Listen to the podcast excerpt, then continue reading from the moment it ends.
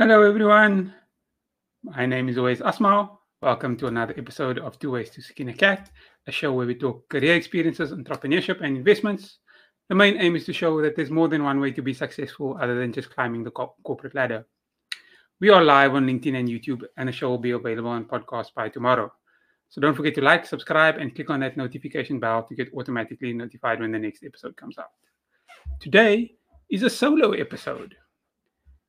I'll be discussing training. You might be asking the question my company doesn't train me. What should I be doing? What can I do? Those of you who completed your training contracts at uh, the big four or medium sized audit firms or even small audit firms, you're used to receiving training from your employer at every level. Some of you were, were at companies that had an internal training department that focused on training staff. It didn't matter whether you were junior or senior, there was training for every level. And after you left these organizations, you may have joined companies that provide no training. And at this point, you might be asking, what do I do now? In the back of your mind, you might still be expecting your new company to take care of your training needs. Always keep in mind that large companies have training budgets. Smaller companies might not have included training in their budgets. Some don't even have a budget at all. Forget a training budget they're just trying to survive. Uh, the entrepreneur might have a rough budget in their heads, but they don't actually have a budget on paper. Forget even a training budget. So when I first joined uh, small organizations, and I've joined quite a few, the, the whole point was, okay, what do I do now? I was confused because the junior staff didn't even get basic Excel or Office training at some of the organizations that I joined. Now, I'm not telling you, I'm not here to tell you this is the training that you must do. The aim of the session is to help you to consider all the options based on your needs and goals.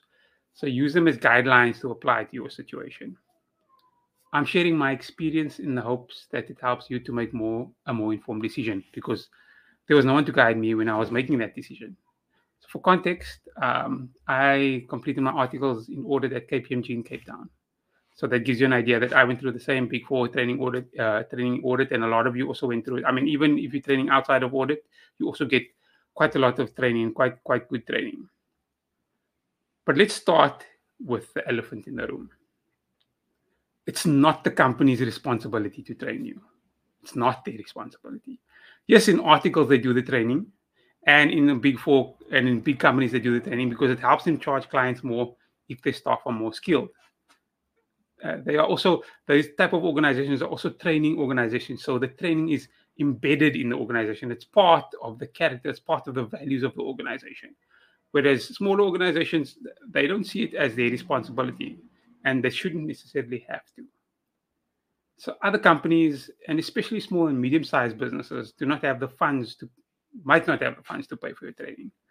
The majority of the time those companies are merely trying to survive or just to grow they need to focus on growth or survival alone, or the company might not exist in a year or two. So, in their minds, they don't have time to focus on training budgets or am I upskilling my team. So, it's difficult for sometimes to find a, a balance. Now, even if you work for a big four audit firm or a large corporate or a listed company that has a train, and they say this big company has a training department that gives you re, uh, regular training don't limit yourself to the topics that are available at your organization. For example, if you are interested in data analytics and there's no training for that at your firm, find the training somewhere else. Take the initiative and upskill yourself.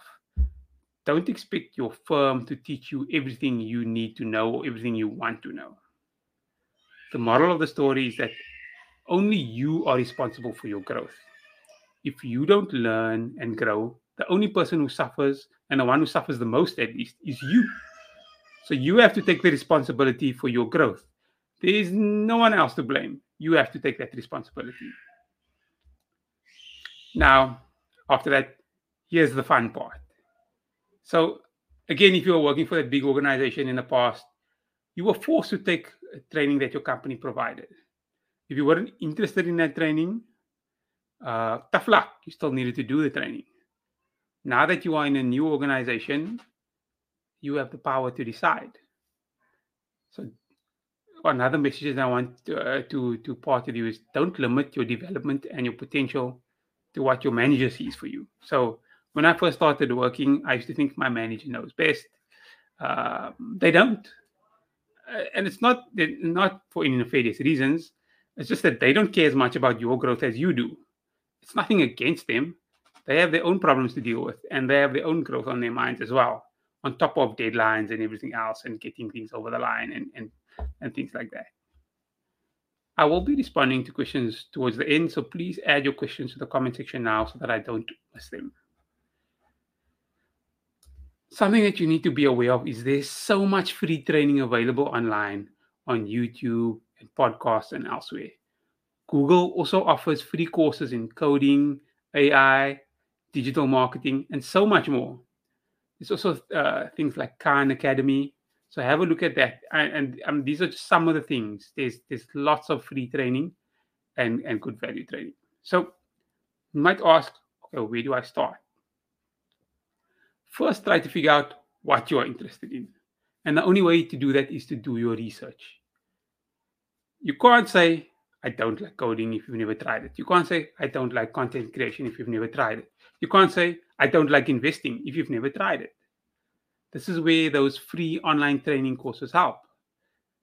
There's also very cheap training that you could get from like Coursera and other. There's a lots of uh, lots of other training websites. You don't need to enroll for a degree immediately. If you want to find out more about the topic, instead of enrolling for an expensive degree, an online course is a cheaper way to find out whether you're actually interested in the minutia of the topic because you might just be interested in the general idea, but as soon as you start digging in a little bit deeper, you realize I'm actually not that interested, or the it's not exactly what I thought it would be. So before you invest in a a, a large a large amount of money into a degree or a diploma or postgraduate diploma, uh, do your research first, get a, a better understanding. if you are in a position where your company doesn't train you, the the great thing is that the training doesn't have to be in line with your job. That would be great if it is, but it doesn't have to be. Now is the time to find something you are passionate about, something that you enjoy, and something that can perhaps make you money in the long run. Uh, for example, if you can find training that is complementary to your role, it will make you more marketable.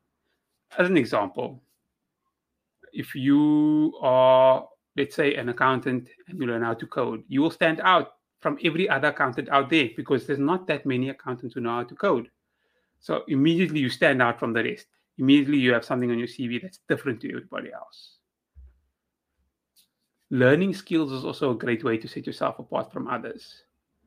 For example, learning how to sell is a key skill. If you ever want to start a business in the future, if you don't know how to sell, your business won't go anywhere. So even if you're learning to sell for somebody else, learning to sell is a skill that's worth learning. The world is your oyster. Now, if your your your company doesn't necessarily provide training, but you can perhaps still justify it. So, for example, if you can prove to your manager that the training will make you better at your job, she might be willing to get the company to pay for it, even though the uh, training is not necessarily embedded in the company if if you just and you don't know until you ask. So if you make a good proposal, you never know what you're going to get. So this is where your motivation skills come in. You need to be able to communicate the value of that training to to the company, the, how you'll be able to add more value in future. For example, this training will make me faster at doing X, which will allow me to do more work in the future, or something something to that effect looking for cheaper alternatives uh, to the course might also might also help your case even more. So don't just take the first course that you see online. Do a little bit of googling. It's not that hard.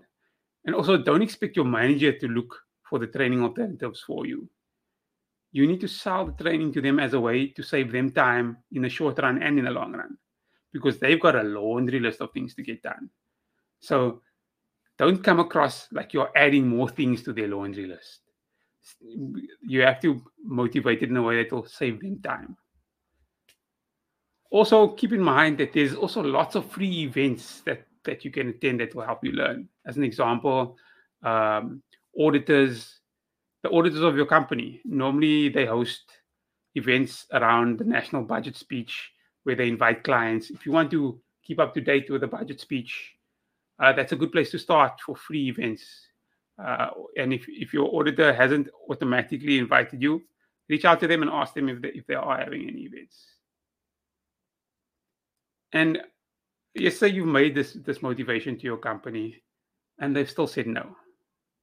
Uh, they don't want to cover the cost of the training because perhaps they don't see the value. That doesn't mean it's the end. If you can, pay for it yourself, if especially if it's a cheap course. So, so you might ask, okay, where did you learn all of this, or why, why, why are you telling me this? So I've done quite a few of those free Google courses. I've done free trainings on LinkedIn. I've done those cheaper courses on the SA Accounting Academy, on um, a couple of these training websites where the cheaper courses are like anywhere between 200 Rand and 400 Rand. So on topics that interest me. So, for example, last year I wanted to learn more about trusts because I don't know much about trusts. And it was a course for 300 Rand and I just paid for it myself because I wanted to learn it. Was going to upskill me. Didn't necessarily have a direct impact or wouldn't have had a direct impact on my work, but I was interested in it. So I, I decided to pay for it myself. I don't see any questions, so I'm hoping I've answered all uh, your, your questions that you had in closing, I want to leave you with one message. This is your life. This is your career. You are responsible for it. No matter how great your firm is or how bad they are, if you want to succeed, it's on you. You can blame as many people as you want to for you not succeeding, but the only person person it will negatively affect is you. So take charge of your growth and take charge of your career. Remember, the final decision is yours. Even if you make the wrong decision, you can get training somewhere else. I think that's a good way to wrap up. The show has been live on YouTube and should be available on podcast by tomorrow. If you're watching on YouTube or listening on the podcast and you feel that it's added value, don't forget to like, subscribe, and click on that notification bell. And also share it with someone who you think might uh, might get value from it. Thanks very much for joining me for another episode of Two Ways to Skin a Cat. Goodbye.